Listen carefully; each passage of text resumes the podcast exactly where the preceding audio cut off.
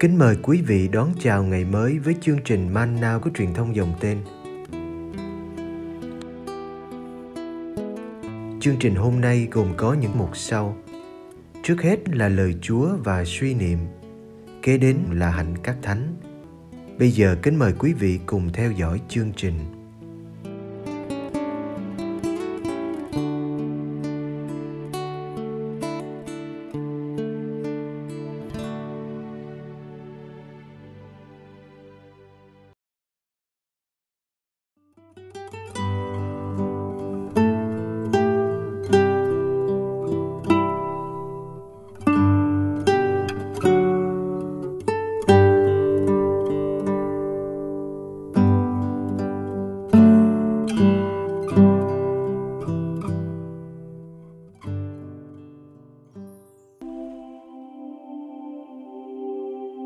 Dụ ngôn, người cha nhân hậu Luca chương 15 Các người thu thuế và các người tội lỗi đều lui tới với Đức Giêsu để nghe người giảng. Những người pha ri siêu và các kinh sư bèn sầm xì với nhau. Ông này đón tiếp phường tội lỗi và ăn uống với chúng. Đức Giêsu mới kể cho họ dụ ngôn này. Một người kia có hai con trai. Người con thứ nói với cha rằng: Thưa cha, xin cho con phần tài sản con được hưởng. Và người cha đã chia của cải cho hai con. Ít ngày sau, người con thứ thu góp tất cả, rồi chạy đi phương xa. Ở đó anh ta sống phóng đãng, phung phí tài sản của mình. Khi anh ta đã ăn tiêu hết sạch, thì lại xảy ra trong vùng ấy một nạn đói khủng khiếp. Và anh ta bắt đầu lâm cảnh túng thiếu, nên phải đi ở đợ cho một người dân trong vùng. Người này sai anh ta ra đồng chăn heo. Anh ta ao ước lấy đậu muồng heo ăn mà nhét cho đầy bụng, nhưng chẳng ai cho. Bấy giờ anh ta hồi tâm và tự nhủ. Biết bao nhiêu người làm công cho cha ta được cơm dư gạo thừa mà ta ở đây lại chết đói. Thôi ta đứng lên đi về cùng cha và thưa với người. Thưa cha con thật đắc tội với trời và với cha chẳng còn đáng gọi là con cha nữa. Xin coi con như một người làm công cho cha vậy. Thế rồi anh ta đứng lên đi về cùng cha. Anh ta còn ở đằng xa thì người cha đã trông thấy. Ông chạy lòng thương, chạy ra ôm cổ anh ta và hôn lấy hôn để. Bây giờ người con nói rằng, Thưa cha con thật đắc tội với trời và với cha, chẳng còn đáng gọi là con cha nữa nhưng người cha liền bảo các đầy tớ rằng, Mau đem áo đẹp nhất ra đây mặc cho cậu. Xỏ nhẫn vào ngón tay, Xỏ dép vào chân cậu, Rồi đi bắt con bê đã vỗ béo làm thịt Để chúng ta mở tiệc ăn mừng. Vì con ta đây đã chết mà nay sống lại, Đã mất mà nay lại tìm thấy. Và họ bắt đầu ăn mừng. Lúc ấy, người con cả của ông đang ở ngoài đồng. Khi anh ta về gần đến nhà nghe thấy tiếng đàn ca nhảy múa. liền gọi một người đầy tớ ra mà hỏi xem có chuyện gì. Người ấy trả lời, em cậu đã về và cha cậu đã làm thịt con bê béo vì gặp lại cậu ấy mạnh khỏe. Người anh cả liền nổi giận và không chịu vào nhà.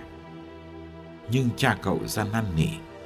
Cậu trả lời cha, Cha coi, đã bao nhiêu năm trời con hầu hạ cha và chẳng khi nào trái lệnh Thế mà chưa bao giờ cha cho lấy được một con dê con để con ăn mừng với bạn bè. Còn thằng con của cha đó, sau khi đã nuốt hết của cải của cha với bọn điếm, nay trở về thì cha lại giết bê béo ăn mừng.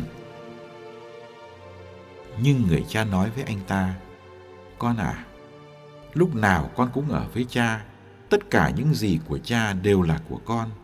Nhưng chúng ta phải ăn mừng, phải vui vẻ, vì em con đây đã chết mà nay lại sống, đã mất mà nay lại tìm thấy.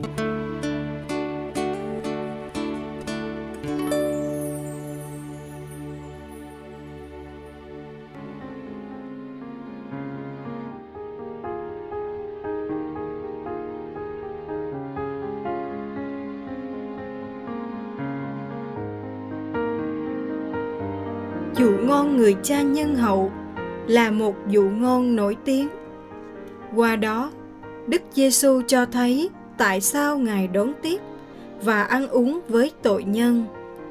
Đơn giản chỉ vì ngài giống thiên chúa là người cha nhân hậu.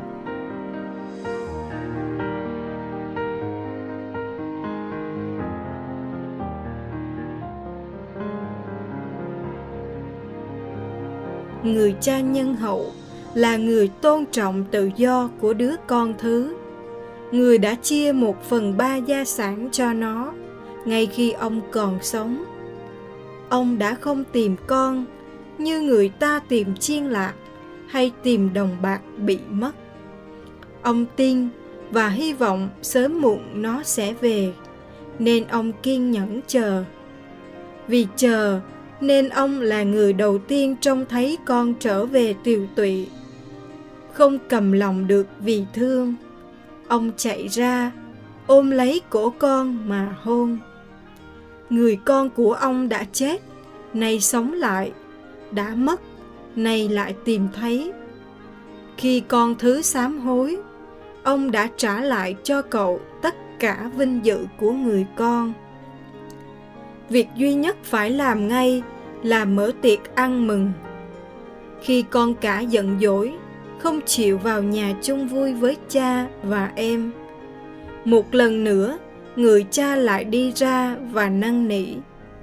Ông chấp nhận ở thế yếu, vì ông không muốn mất một đứa con nào. Ông không thể yên tâm ở trong nhà, khi còn một đứa con ngoài cổng.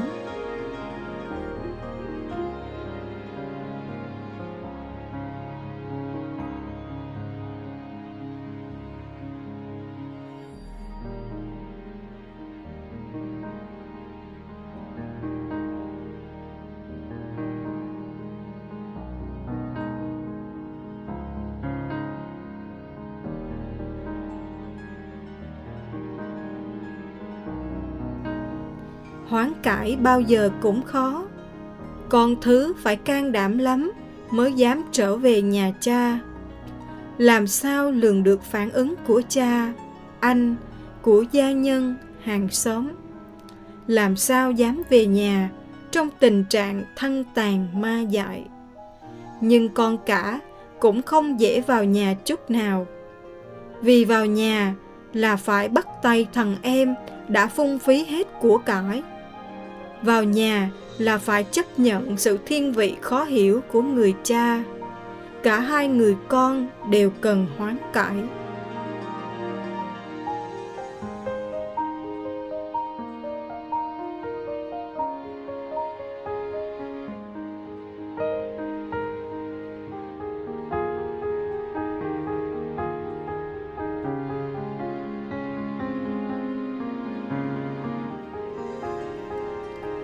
Người con cả cũng hỗn hào với cha, không kém gì đứa em.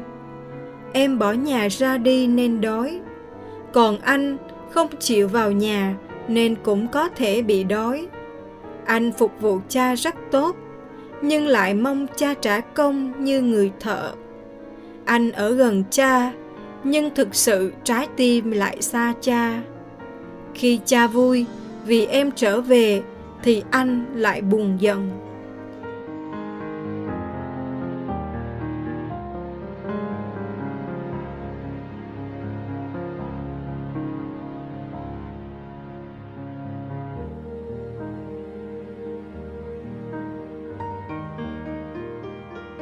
Mùa chay là thời gian trở về với cha, trở lại với anh em.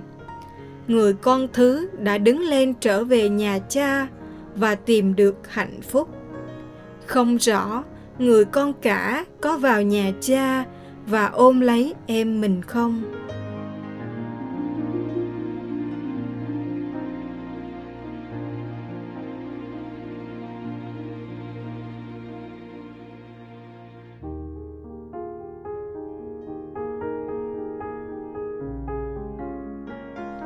Lạy cha, người con thứ đã muốn tự định đoạt lấy đời mình.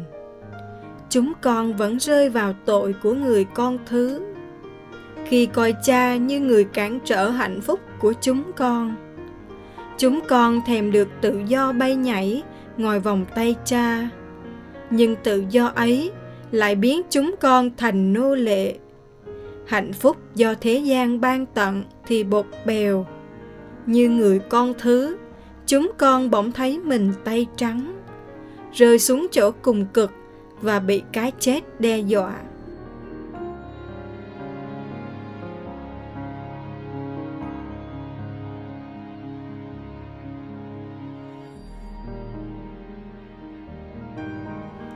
Lạy cha đầy lòng bao dung, xin kéo chúng con trở về với cha mỗi ngày giúp chúng con điều chỉnh những đam mê lệch lạc.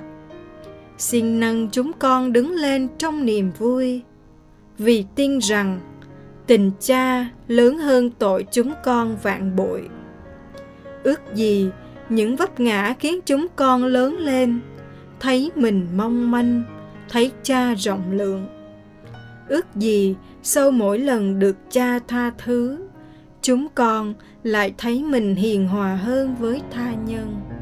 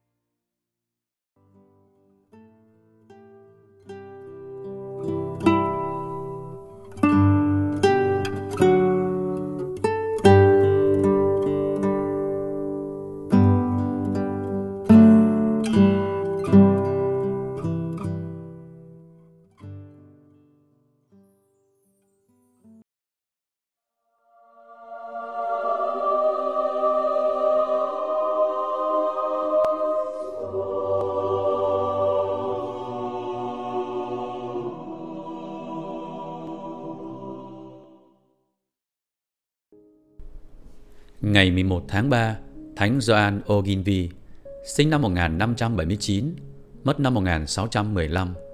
Thánh Gioan Ogilvy sinh trong một gia đình Tô Cách Lan mà nửa công giáo, nửa tin lành. Cha ngài theo phái Calvin và cũng muốn ngài trở thành người của giáo phái ấy nên đã gửi ngài vào đất liền để đi học. Ở đây Gioan thích thú theo dõi những cuộc tranh luận giữa các học giả công giáo và phái Calvin. Bị hoang mang về những tranh luận của các học giả công giáo, Ngài tìm đến Kinh Thánh. Hai câu sau đây đã thức tỉnh Ngài. Thiên Chúa muốn mọi người được cứu chuộc và nhận biết chân lý. Và hãy đến cùng ta, những ai mệt mỏi và ê chề, ta sẽ thêm sức cho người. Dần ra, Gioan hiểu rằng giáo hội công giáo yêu quý tất cả mọi người. Trong những người ấy, Ngài nhận thấy có nhiều vị tử đạo. Ngài quyết định trở thành người công giáo và được đón nhận vào giáo hội tại Louvain, nước Bỉ năm 1596 khi 17 tuổi. Gioan tiếp tục việc học đầu tiên với các cha dòng biển Đức, sau đó là một sinh viên của học viện dòng tên ở Ormuz. Ngài gia nhập dòng tên và trong 10 năm kế tiếp, Ngài chăm chỉ đào luyện tinh thần cũng như kiến thức. Được thụ phong linh mục ở Pháp năm 1610, Ngài gặp hai linh mục dòng tên vừa mới từ Tô Cách Lan trở về. Sau khi bị bắt và bị cầm tù, các ngài thấy ít có hy vọng thành công trong việc rao giảng tin mừng dưới sự khắt khe của chính quyền nước ấy. Nhưng một ngọn lửa đã nhen nhúm trong lòng cha Gioan. Trong hơn 2 năm kế đó, Ngài đã khẩn khoản xin đi truyền giáo ở Tô Các Lan. Được bề trên cho phép, Ngài bí mật vào Tô Các Lan giả dạng người buôn ngựa hoặc một quân nhân trở về từ cuộc chiến Âu Châu. Thấy không thể thi hành được việc gì đáng kể cho thiểu số công giáo ở Tô Các Lan, cha Gioan trở về Ba Lê để hội ý bề trên. Bị khiển trách vì đã tự ý bỏ nhiệm vụ ở Tô Các Lan, Ngài được sai trở lại đó. Lần này, Ngài hăng say hơn và có một vài thành công trong việc hoán cải cũng như kín đáo phục vụ người công giáo Tô Các Lan. Nhưng không bao lâu, Ngài bị phản bội, bị bắt và bị đưa ra tòa. Phiên xử Ngài kéo dài đến 26 giờ đồng hồ mà Ngài không được ăn uống gì. Ngài bị cầm tù và không cho ngủ. Trong 8 ngày và đêm, Ngài bị lôi đi như một con vật, bị đâm bằng cây vót nhọn và tóc bị giật ra từng mảng. Tuy nhiên, Ngài vẫn không chịu tiết lộ tên các người công giáo hoặc chấp nhận luật lệ của vua về vấn đề tôn giáo. Ngài trải qua phiên tòa lần thứ hai và thứ ba nhưng vẫn cương quyết giữ vững lập trường. Trong phiên tòa cuối cùng, Ngài quả quyết với các quan tòa, trong tất cả những gì liên hệ đến vua, tôi sẽ vâng lời một cách mù quáng. Nếu quyền lực trần thế của vua bị tấn công, tôi sẽ đổ giọt máu cuối cùng vì vua. Nhưng trong những luật lệ tôn giáo mà vua đã áp đặt cách bất công, tôi không thể và cũng không phải vâng theo. Bị kết án tử hình về tội phản quốc, Ngài đã trung tín cho đến cùng, ngay cả khi đứng trên đoạn đầu đài và được hứa sẽ trao trả tự do nếu từ chối đức tin. Ngài bị treo cổ ở Glasgow ngày 10 tháng 3 năm 1615, lúc 36 tuổi. Cha Joan Ogilvy được Đức Giáo hoàng Phaolô thứ sáu phong thánh năm 1976 là vị thánh tử đạo Tô Các Lan đầu tiên kể từ năm 1250.